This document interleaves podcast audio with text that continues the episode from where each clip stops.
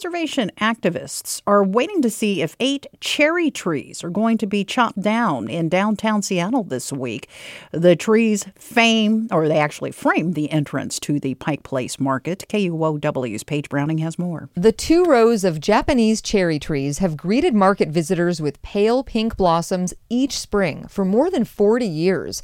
But the city of Seattle has decided they've had their last bloom. The city is reconfiguring the street and sidewalk as part of the waterfront redesign and plans to take the trees out during construction. Instead, much taller, fuller elm hybrid trees will eventually take their place. But in an 11th hour attempt to save them, concerned residents decorated the trees with signs and sent a flurry of messages to the city over the weekend. They say the trees still have potentially decades left to live and are a reminder of Japanese American history in Seattle.